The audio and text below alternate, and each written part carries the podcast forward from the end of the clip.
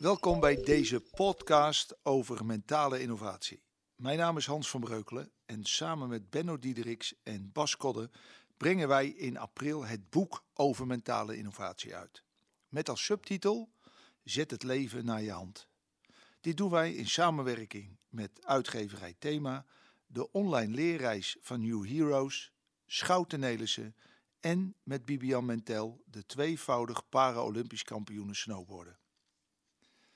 In de aanloop naar de lancering van ons boek zullen wij als warming-up met mensen in gesprek gaan die ondanks hevige teleurstellingen en bijzondere gebeurtenissen in hun leven toch de regie hebben weten te houden, met vallen en opstaan. Iedere twee weken een andere hoofdpersoon die met ons zijn of haar belevenissen wil delen naar aanleiding van de pijlers van mentale innovatie. Deze week ga ik in gesprek met Benno Diederiks, werkzaam als Master Executive Coach en mede-auteur van de boeken Topposities, Maak je comeback en de toekomstige mentale innovatie. Benno is 58 jaar en zoals u begrijpt werk ik al een aantal jaren samen met hem. Benno, van harte welkom dat jij uh, jouw verhaal met ons wilt delen. Uh, jij draagt de titel Master Coach sinds vorig jaar. Hoe kom je aan die titel en wat doe je ermee? Nou, het is een mooie vraag, Hans. Ah, ik ben heel blij mee. Uh, afgelopen jaar was natuurlijk een tijd van bezinning, tijd extra vrij. Ik werk al 22 jaar voor mezelf. En eigenlijk was het een mooie tijd om mezelf te laten normeren door een externe uh, beroepsorganisatie. Dat betekent uh, een jaar lang ga je door de wasstraat. Dat betekent zeg maar, NOPCO, dat is de beroepsorganisatie van coaches. Die gaan dan kijken tegen de normeringen van de beroepsgroep uh, of je voldoet aan de, aan, de, nou ja, aan de eisen. Ik ben meteen voor de master gegaan, zeg maar. Dus het, het hoogst haalbare accreditatie. En uh, ja, goed, afgelopen jaar heb ik dan accreditatie uh, gekregen van het NOPCO. En dat betekent dat ik dan tot de 41 mastercoaches hoor van Nederland. Daar ben ik op zich heel erg blij mee. En um, hoe zie ik dit? Um, ik zie het A als een stuk erkenning, um, ook een stuk legitimatie. En anderzijds, ja, het geeft een jaar ook wel een gevoel, zeg maar, ja, dat je zeg maar op een bepaalde manier bezig bent. Dus het heeft me heel veel gebracht en ik ben ook heel erg uh, blij mee. Aan wat voor normering moet je voldoen? Um, het zijn diverse normeringen. Het zijn 122 competenties. En bijvoorbeeld. Uh, 122? Doel, ja, 122 stuks. Dus het was een behoorlijke, uh, een behoorlijke kluif, zullen we maar zeggen. Ik moest helemaal back to basic. Uh, je moet zeg maar alle trajecten aantonen. Hoe heb je ze doorlopen? je moet reflecteren op leerervaringen. reflecteren op zaken die goed gingen, die, die, niet, die niet goed zijn gegaan. je moet referenties binnenhalen. Hè? Dus mensen die kunnen zeggen wat ze over je vinden. Alle trajecten worden doorgelicht. Um, je moet theoretische kennis laten blijken. Um, je moet zeg maar bepaalde leerervaringen terugschrijven volgens een heel schema. Dus het is bij al zeg maar een behoorlijke exercitie geweest, maar meer dan de moeite waard, absoluut. Heb je jezelf daardoor ook beter leren kennen? Absoluut. Ik heb uh, mezelf opnieuw leren uitvinden. Het is ook een beetje in de geest van mentale innovatie, hè, zoals wij het daar over gaan hebben. Ik heb mezelf ook herontdekt. Um, ik heb behoorlijk weer in mijn thema's gekeken. Ik heb heel veel eigenheid terug kunnen krijgen. En ik heb ook heel veel, um, ja, moet zeggen, energie gekregen weer voor de tijd die voor me ligt, zeg maar. Dus het was echt een, uh, een mooi moment om jezelf opnieuw uit te vinden. En vandaar ook weer um, een weg te kunnen leggen die, voor, ja, die nog voor me ligt, zeg maar. Dus was zeker de moeite waard. Kijk, een van de uh, aspecten van mentale innovatie is bevlogenheid, je ja. vitaliteit, je, je eigenwaarde. Ja.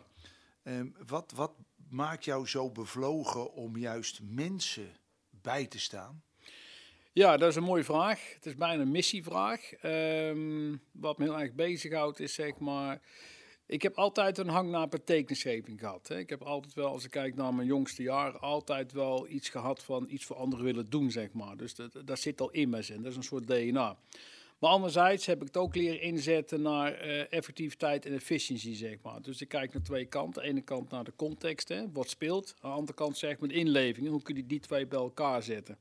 En wat me heel erg bezighoudt is, Hans, hoe kan ik mensen ondersteunen in het teruggrijpen van de dingen waar ze eens ooit succes in zijn geweest. Ik merk dat mensen eigenlijk verdwalen uit hun eigen leven. Dus losraken van eigen oorspronkelijkheid. En daardoor eigenlijk zeg maar de weg kwijtraken naar, naar de toekomst. En voor mij is het een uitdaging om mensen opnieuw zeg maar zich te laten uitvinden dat ze weer eigenlijk weer toekomstbestendig zijn. Qua energie en ook, ook, qua vitaliteit. Als jij dat perspectief aan, uh, aan, aan jouw klanten of cliënten, hoe je het wilt noemen, uh, uh, kunt bieden, ehm, maakt je dat bevlogen of zit daar nog net even een stap voor? zit een stap voor een stap na. Aan de ene kant, uh, ik ben zelf ook wel een beetje gezond competitief, zeg maar. Dus dat betekent eruit halen wat erin zit. Dat heb ik van mijn ouders meegekregen. Ten tweede, uh, ook plezier beleven in het feit dat je mensen betekenis kunt geven.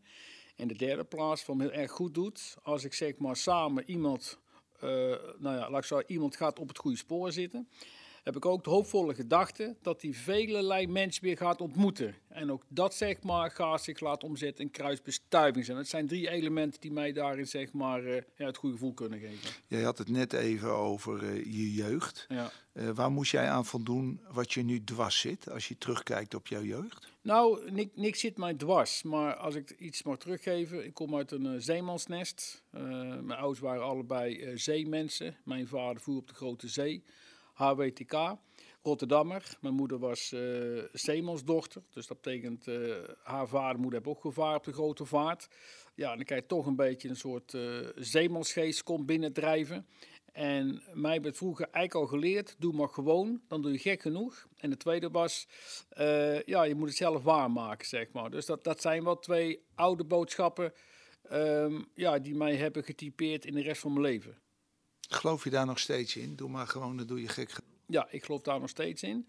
Omdat je me kunt hanteren in elke situatie. Als ik als gewone jongen uh, voor iemand zit of voor een groep, dan kan ik toch gewoon zijn en toch impact maken. Dus ik kan heel authentiek zijn in mijn gewoon zijn. Maar ik kan wel mijn gewoon zijn richten naar dat, datgene wat nodig is. Dus ik neem er geen afstand van. Ik vind het nog steeds een soort uh, um, oorspronkelijkheid die bij me past.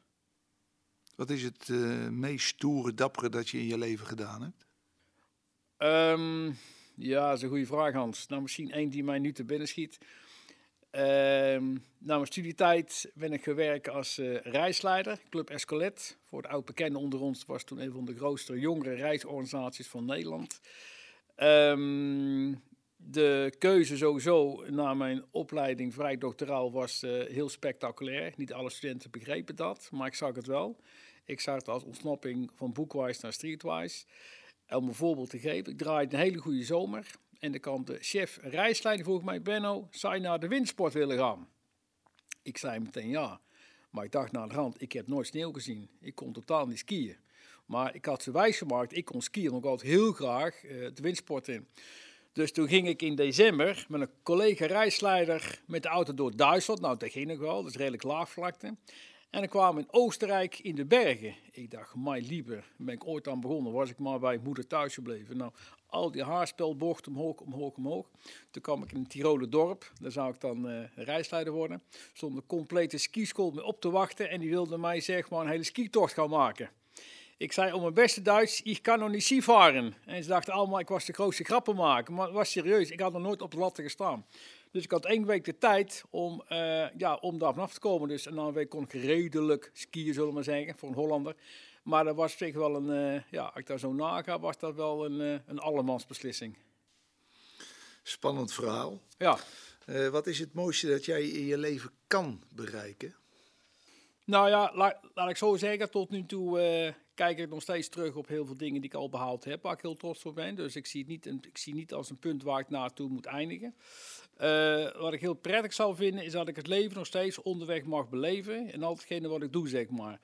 En ja, in jaren, ik hoop dan zeker een jaar of 15 uh, verder mogen gaan als executive coach. En um, ja, Hans klinkt misschien raar, maar ik, ik ben een tevreden man en ik wil tevreden zijn, ook omzetten naar, um, ja, naar beleving. Dus wat dat betreft, uh, ja, ja, ik wil nog steeds verder gaan datgene wat ik graag doe. Mooi. Um, de tweede pijler van mentale innovatie is doorzettingsvermogen. Ja. Wat is er in jouw leven gebeurd dat je echt jouw doorzettingsvermogen nodig had om niet te ver van jezelf vandaan te komen staan? Nou, dat kan ik heel concreet zijn. In 1993 overleed mijn vader. Ehm, mijn vader is altijd mij het, ja, echt een, ja, man to be geweest. Mijn thuishaven, mijn, mijn, mijn, ja, eigenlijk mijn, ja, mijn alles, zullen we maar zeggen. Mijn vader, ik keek tegen hem op. En ehm, hij kreeg alvleesklierkanker. En uh, ja, dan zie je boven van de vent zie je, ja, vergaan tot 50, 60 kilo. Dus mijn, mijn vader overleed in 93. Dat was een heel pijnlijk uh, moment voor mij. En een jaar later overleed mijn moeder in 1994 uh, aan, een, aan een hartziekte. Ja, dan ben je net, net, net 30 en uh, dan ben je wees. Dan sta je het huis leeg te tillen. Je staat er alleen voor in het leven. En dan, uh, dat was echt voor mij een, een, een tochtgat, een donker gat. Waar ik eigenlijk wel een jaar over heb gedaan om van verliesdenken weer naar winstdenken te kunnen gaan. Dus dat was voor mij het meest moeilijke moment in mijn leven. Maar ook wel weer het aangrijppunt uh, om betekenis te vinden. Dat, datgene wat mij de moeite waard is, zeg maar. Dus, dus dat moment was wel heel bepalend om uiteindelijk om als zelfstandige coach aan de slag te gaan, zeg maar. Dus het, welke, welke eigenschappen kwamen daar uh, op dat moment, noem het maar als een doorzetter, uh, naar boven bij jou, die je bij jezelf herkende? Um, ene kant, uh, ik ben overlever, zeg maar. Heb ik van mijn vader en moeder meegekregen. Andere kant, uh, van mijn moeder, het, het, intuïtieve. Dat is vooral, ik ben heel erg omgevingssensitief, zeg maar. Dat heb ik ontzettend van mijn moeder. En van mijn vader heb ik veel meegekregen, ja, noem het maar contextuele analyse. Het zijn twee mooie woorden, maar die twee bij elkaar heb ik samengevoegd. En ik ben op zoek gegaan naar mijn eigen drijfveren. Dus wat maakt mij de moeite waard? Was datgene waar ik voor wil leven. En um, ja, wat, wat, waar ben ik voor uitgevonden? Daar heb ik toch wel een jaar over gedaan om dat te vinden. Ik werkte toen vooral in commerciële functies.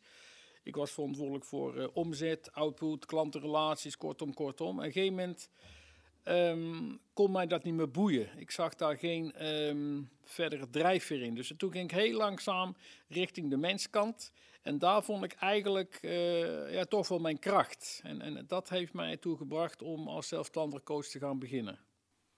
Dus dat was eigenlijk het doorzettingsvermogen dat jou die coachrol heeft gebracht. Ja, zeker. Kijk, ik ben ook beelddenker. Hè? Dus, dus, dus um, je kunt niet alleen maar doorzetten op basis van energie. Je hebt ook een focus nodig. Hè? Dus ik kan beelddenken. Uh, ik kan toekomst denken, dus uh, ik kan ook zien um, waar het naartoe gaat. En dus, dus dan heb je ook een stip op de horizon. En ja, dat brengt ook iets extra's boven, zeg maar. Dus, dus dat is ook de hoop die ik dan heb, hè, dat ik dat ook kan bereiken. En uh, ja, ik denk dat dat vooral dat mijn doorzettingsvermogen typeert. En wat vinden anderen krachtig aan jou?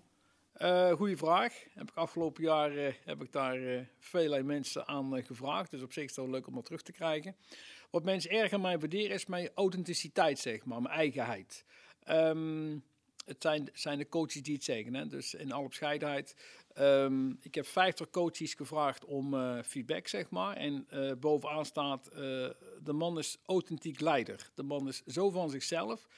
Die kan onder alle omstandigheden thuiskomen en weggaan, zeg maar. Dus dat vond ik mooi om terug te krijgen. Wat ik ook mooi vond tussendoor was humor. En uh, ja, goed, ik ben thuis altijd een grappen maken. Maar uh, ja, nogmaals, ik vind humor leuk. Humor hoort ook bij coaching. Humor vind ik altijd een van de meest creatieve emoties. En uh, op de een of andere wijze is dat leuk om dat toe te passen. Um, analytisch, ik kan snel tot de kern komen. En daarnaast uh, kei sensitief, zeg maar, die uh, twee combinatie. En uh, wat me ook getypeerd wordt, nogmaals, het zijn de andere is, daadkrachtig en ik kan snel energie vrijmaken voor beweging, zeg maar. Plus, ik ben onconventioneel. Dus kan in één situatie kan ik dingen zien die niet altijd voor iedereen zichtbaar zijn. En dat zijn wel de, ja, de feedback die ik heb ook ontvangen voor mijn coaches afgelopen jaar. En waar ben je nou echt trots op? Van jezelf, hè? Ja, ja, nu kom je toch wel in, de, in mijn probleemgebied. Als gewoon jongen over zelf praat waar ik heel trots op ben. Um, laat ik zo zeggen, in opscheidenheid, um, wat mijn deugd doet. Hè. Ik zeg altijd, in mij zit een cabaretier, een pastoor, advocaat, uh, politicus. Kortom, ik heb veel subrollen. En wat mij heel deugd doet, is toch dat ik een beetje pastoor ben geworden. Ik voel toch dat ik veel mensen op een bepaalde manier naar een beter leven heb geleid. En uh, ja, ik heb altijd respect voor het pastorale leven. Ik keek vroeger graag naar uh, Dagvoer van de Herdershond, Erik van de Oudekerken.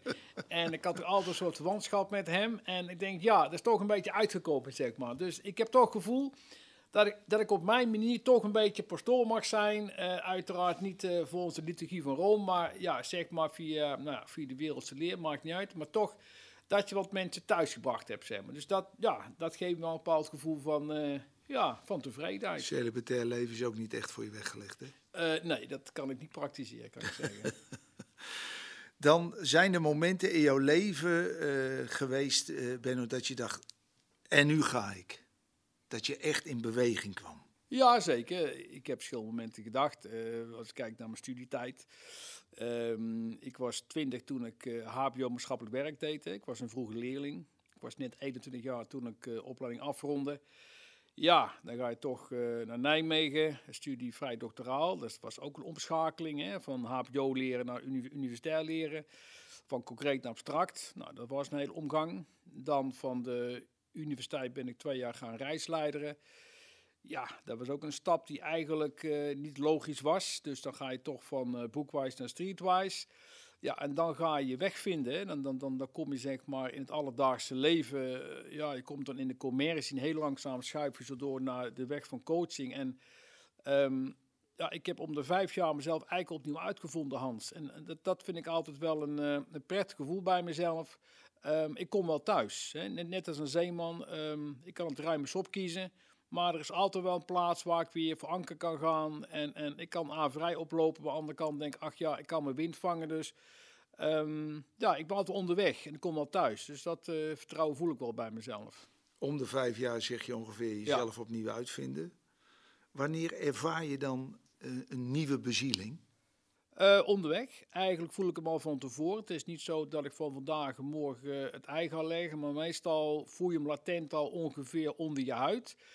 En door goed naar je eigen patronen te kijken, ja, kan je hem ook makkelijker naar boven halen en met elkaar verbinden. En dat omzetten zeg maar, in de volgende stap. Dus het is niet zeg maar dat het um, van vandaag morgen gebeurt. Het zijn, uh, en daarnaast ook gewoon geluk hebben. En je moet ook, vind ik, uh, risico's nemen. Hè, dat je gewoon eerst dat je ergens instapt. Kijk, Hans, bij de meeste zaken zijn mensen heel erg bezig met afweging: is mij de moeite waard?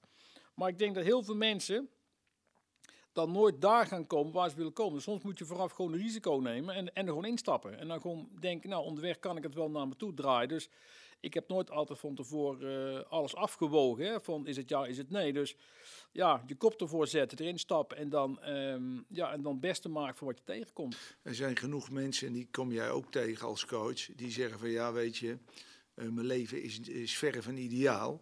Maar uh, ik voel me er prettig bij, want ik heb een vast inkomen, ik heb een mooi huis, ik heb een vaste relatie, ik kan af en toe eens op vakantie. Uh, en je voelt eigenlijk dat ze een drijf hebben om toch wellicht nog iets heel anders in hun leven te gaan doen. Hoe, hoe coach jij zo iemand die daar in, in, in, in zo'n soort van, ja, voor een soort van T-splitsing staat? Ja, nou, dat is een mooie vraag ik denk altijd dat er twee dingen nodig zijn om tot je stap te komen. Eerst is aversie, urgentie. Als je geen aversie voelt, je voelt geen noodzaak, dan is maar de vraag, wat is het je waard? He, er zijn veel mensen die kunnen bespiegelingen geven over het ideale leven, de maakbare wereld, hoopvolle wereld. En ja, er zijn genoeg mensen bij die onder genot van een borrel uh, een menselijk leven met jou willen delen. Nou, dat is prima. Maar als iemand echt in de verandering wil gaan komen, kijk altijd waar zit je aversie. Ofwel, waar zit je irritatie, waar zit je allergie. Want dat is een drijfveer om het uiteindelijk in beweging te komen. Maar goed, je kunt niet heel je leven boos zijn. Dus daarna krijg je de mildheid. Dus eigenlijk is de aversie de eerste prikkel om in beweging te komen. Dan weet je ook van nou, ik wil er echt van af. Dan merk je ook van nou, wat het me kost, ik ga ervoor. Als dat er is, dan ga ik het omarmen. Dan gaan we in mildheid omzetten, want ja, dat hoort eenmaal bij het leven. En de mildheid krijg je urgentie. En urgentie gewoon, ja, wat is het je waard? Dus die twee stappen zijn heel erg van belang. Als allebei ontberen, dan krijg je eigenlijk het gevoel van um, iemand wil graag consumerend uh, ja, zijn leven realiseren. En ik heb ooit eens een boek gelezen van een oude monnik, is toch een beetje pastoraal. Hij zei, goh, als je je leven zeven kan geven, zegt hij, ben je een heel gelukkig mens. Toen dacht ik, ja, op zich klopt ook wel. Een zeven. En als je een 7 geeft voor je leven en je rekent alle ups, alle downs mee, nou denk nou, dan kun je gelukkig rekenmeester zijn. Hoe verruim jij jouw grenzen en verruim je jouw speelveld? Um, mijn speelveld is vrij groot. als ik praat over voetbal, ik zal geen speler zijn die taakgericht zijn. Ik zal een speler willen zijn die eigenlijk vorm kan geven. Ik zie mezelf als vormgever. Um, spelbepaler? Spelbepaler, spelverdeler. Wie is dus, jouw favoriete uh, speler van vroeger? nou, toen ik kind was, was dat Willem van Hanegem. Uh, om voetbalredenen. Um, de man had iets waarvan ik dacht, voetbaltechnisch is het wel iemand die zijn eigen strijd voert. Hè? Dus uh, heel authentiek, heel eigen. Nou ben ik niet zo van de persoonsvergelijking. Want ja, je kunt niet eeuwig iemand aan je kant meenemen op de achterkant van je fiets. Maar um, ik hou van spelers die risicogericht zijn. In de punt naar voren, geen balletje breed, geen balletje terug. Maar in één situatie zien ze vijf mogelijkheden en ze kiezen de beste situatie. Dat vind ik de mooiste spelers en daar kan ik me wel mee... Uh, uh, associëren. En nogmaals, ik heb geen enkele voetbaltechnische bagage, dus uh, ik praat niet als voetballer, maar gewoon in een metafoor.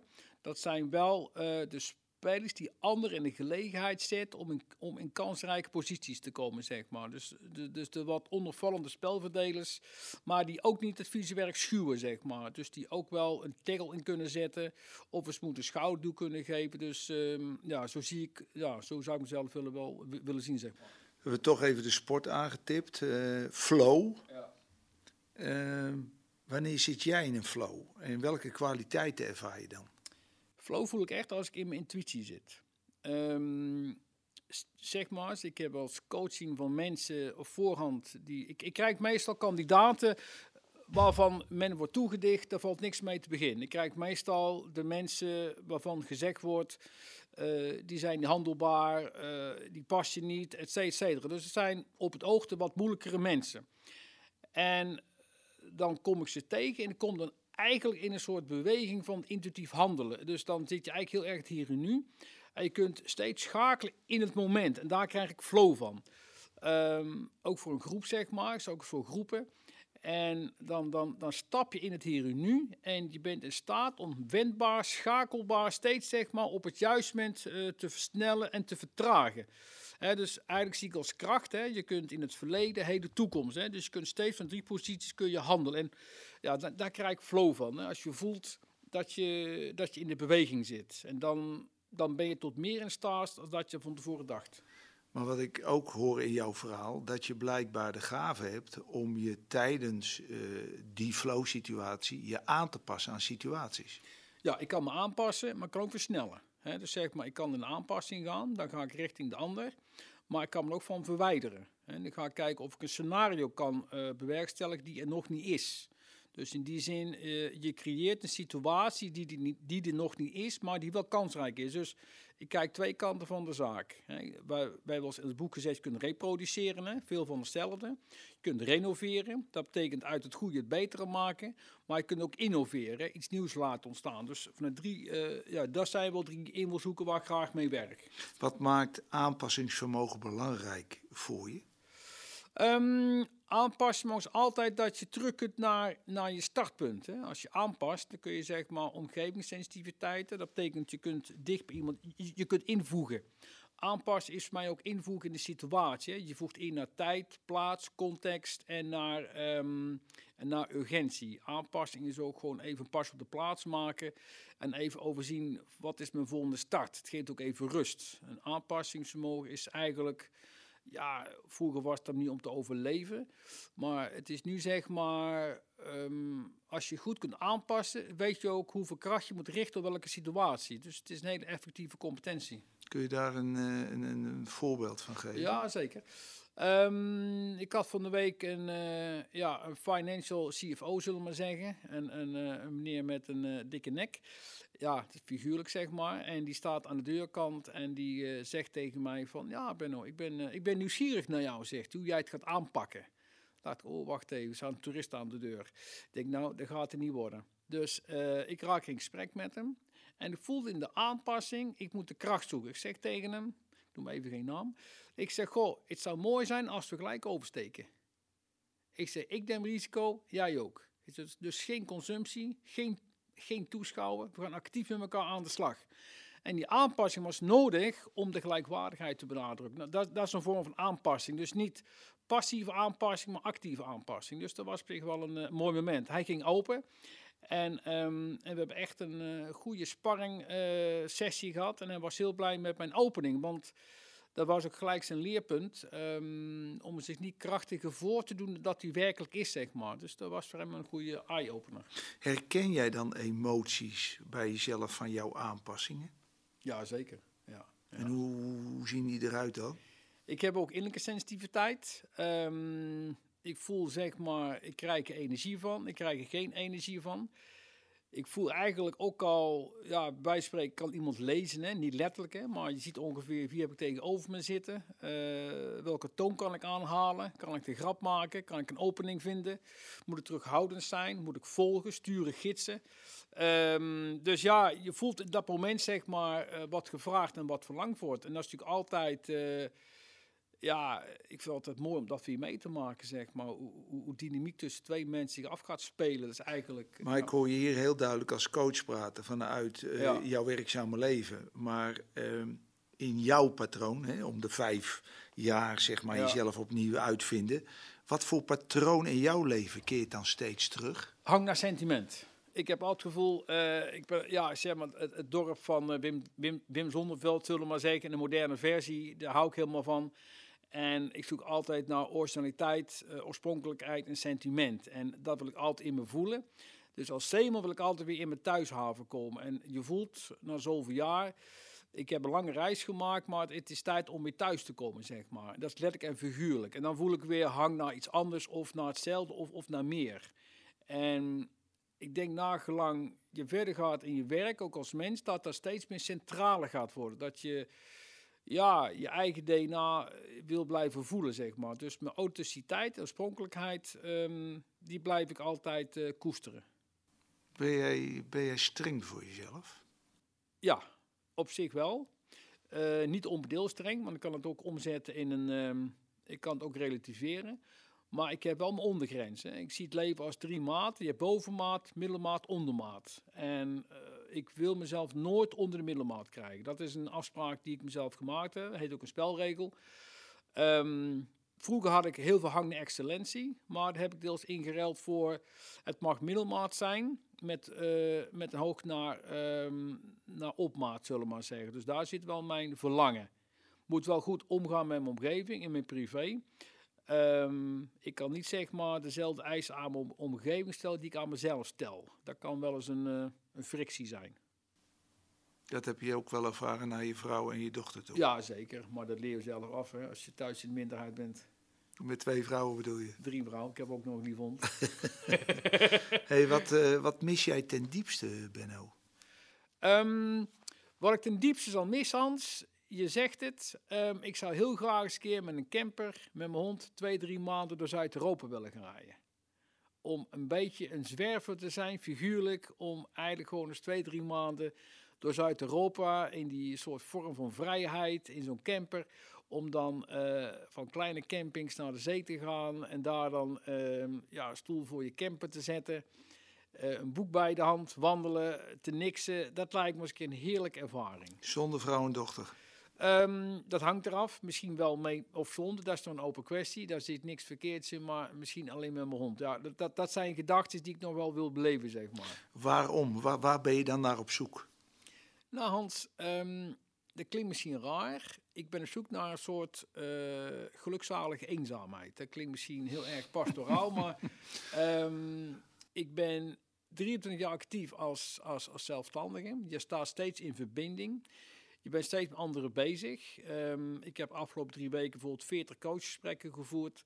Um, je bent steeds bezig met sensitiviteit, afstemmen, uh, voelen, doorvoelen. Je bent op anderen gericht, hè? dus je bent heel erg ten dienste. Je bent heel erg bezig met uh, betekenis geven aan, aan, aan anderen. Maar ik zou eens gewoon twee maanden, als het ware, even in mezelf gekeerd willen zijn. Op een positieve manier. Om dat dan weer als een soort ja, rustpunt te vinden voor de tijd die weer daarna gaat komen. Dus dat zou wel eens mooi zijn. Maar goed, dit is meer een, uh, een oprisping. Dus uh, het kan ook zijn dat het niet gaat gebeuren. Maar, Als jij ja. zoveel mensen uh, steunt, dan loop je ook tegen persoonlijke problemen aan. Ja. Kun jij dat loslaten en hoe doe je dat? Als je gewoon na een coachgesprek in je auto stapt, streep, s'avonds in je bed ligt? Als ik vanuit het noorden kom, rijd ik langs de A2. Heb je boven Zalbommel de lucht. Ik ga even naar de lucht, pak een espresso. Ik ga aan het raam zitten. Zie ik allerlei bouwbusjes binnenkomen met de mannen van alle dag. En die halen mij zo terug in een alledaagse realiteit. Dat vind ik geweldig. Kom ik thuis, dan zit daar een viervoeter met twee mooie ogen. Ik noem altijd Messi. En daar ga ik dan mee aan de haal en ga ik rond. En als ik door de voordeur ga, dan heb ik altijd mezelf afgesproken. Ik ben Benno, ik ben geen coach. Dat betekent ook, ik wil niet aan tafel coachgesprekken voeren over zus of zo. En dan ga ik terug naar het humor. Dan maak ik een grap, dan relativeer ik het. En inderdaad, Hans, ik maak uh, veel thema's mee van het leven. Uh, dood, leven, werk, uh, plezier, geen plezier, overspannenheid, stress. Nou, kortom, alle thema's. Um, ja, dan denk ik bij mezelf, winnen en verliezen li li liggen dicht bij elkaar. En ja, dan, dan, dan kijk ik naar boven denk ik, ja, wij, zijn niet, wij kunnen niet alles maken. Hè? Dus ik geloof niet in oeverloze maakbaarheid er zit ook zeg maar een, een begrenzing. En, ja, die leert accepteren. Maar ik vind wel dat je maximaal moet gaan. En ergens zit een begrenzing en dan krijg je zeg maar, ja, ik zeg het positief, dan krijg je een soort berusting zeg maar. En dat kan weer ook energie opleveren. Is dit uh, levenswijsheid? Heb je dit uh, ervaren, misschien ook wel dingen moeten overwinnen voor deze zelfeffectiviteit? Ik denk het wel. Ik denk dat het een combinatie is. Um, je staat bij veel mensen aan de deur. Je staat bij veel, veel mensen in het leven. Um, je hebt veel dynamiek met veel soorten, rangen en standen. Um, en wat me altijd opvalt is toch, het leven uh, kent vaak dezelfde patronen. En, en niet dat alles, je kunt niks generaliseren, maar het leven laat zich wel kennen. En, en dat geeft dan weer bepaalde rust. En als ik dan terug ga naar mijn eigen opvoeding dan kan ik weer gewoon denken, gewoon jongen zijn en dan, en dan valt het weer op zijn plek, zeg maar. Dus dan kan ik het weer, um, ja, dan kan ik het terugbrengen tot, uh, tot de juiste waarde. Dus dan heb ik wel, uh, en daar kan ik wel goed mee leven. Zijn er dingen waar jij uh, angst voor hebt of het moeilijk vindt om los te laten? Um, nou ja, weet je, het is Hans, um, je weet dat er meer achter je ligt dan voor je ligt in jaren. Dus je beseft het. Uh, niet dat ik er alle dag mee bezig ben, maar je bent nog wel bezig met wat wil ik nog realiseren, zeg maar. Wat wil ik nog graag omzetten in, in, ja, in, in, in tastbaarheid hè, of in beleving. Dus uh, het is nog niet klaar, maar je weet dat er meer actie dan voor je ligt. Zijn. Dus elke keuze die je maakt, um, daar wil ik wel ja, extra waarde uithalen. Dus dat is dan denk ik misschien wel het enige uh, wat speelt. Plus, ik ben eerlijk in, ik ben ook wel eens nieuwsgierig wat hierna zal zijn. Dat klinkt misschien heel erg stikkelijk, maar ik ben wel nieuwsgierig. Niet dat ik het opzoek, maar ja, ik ben wel nieuwsgierig. Wat zal hierna zijn, zeg maar. Dus daar heb ik ook wel eens mijn gedachten over. Dus ja, dat zijn wel thema's die door de jaren heen, um, ja, die er wel eens uh, naar boven komen. Wat verwacht je nog van jezelf? Tot dat moment dat je nieuwsgierigheid wordt... nou, ingelost? Ik, ik, hoop nog heel lang dat ik de Benno mag zijn die ik ben. En ik hoef niet te veranderen. Um, er hoeft geen opsmaak op te zijn. Ik wil heel lang dezelfde zijn die ik ben. Uh, de Burgondische man, de Brabander van geboorte en gewoonte, met Rotterdams inslag. Ik wil kunnen uitdelen. Ik wil kunnen um, liefhebben, ik wil kunnen berusten en ik wil mensen in beweging zetten. En dan op mijn eigen manier, zeg maar. Dus daar hoop ik nog heel lang uh, plezier aan te mogen beleven. Dat wens ik je van harte toe. Dank en wel. ik wil jou ook bedanken voor het verhaal waarin we de vijf pijlers van mentale innovatie ter sprake hebben gebracht. Namelijk bevlogenheid, doorzettingsvermogen, in beweging komen, aanpassingsvermogen en zelfeffectiviteit. Ook u, luisteraar, bedankt voor uh, het luisteren. En ik hoop dat het u weer geïnspireerd heeft. Tot een volgende. 12 mei is er een workshop over omgaan met verandering. Ben jij door deze podcast geïnspireerd of geïnteresseerd? Ga naar www.newheroes.com en meld je aan.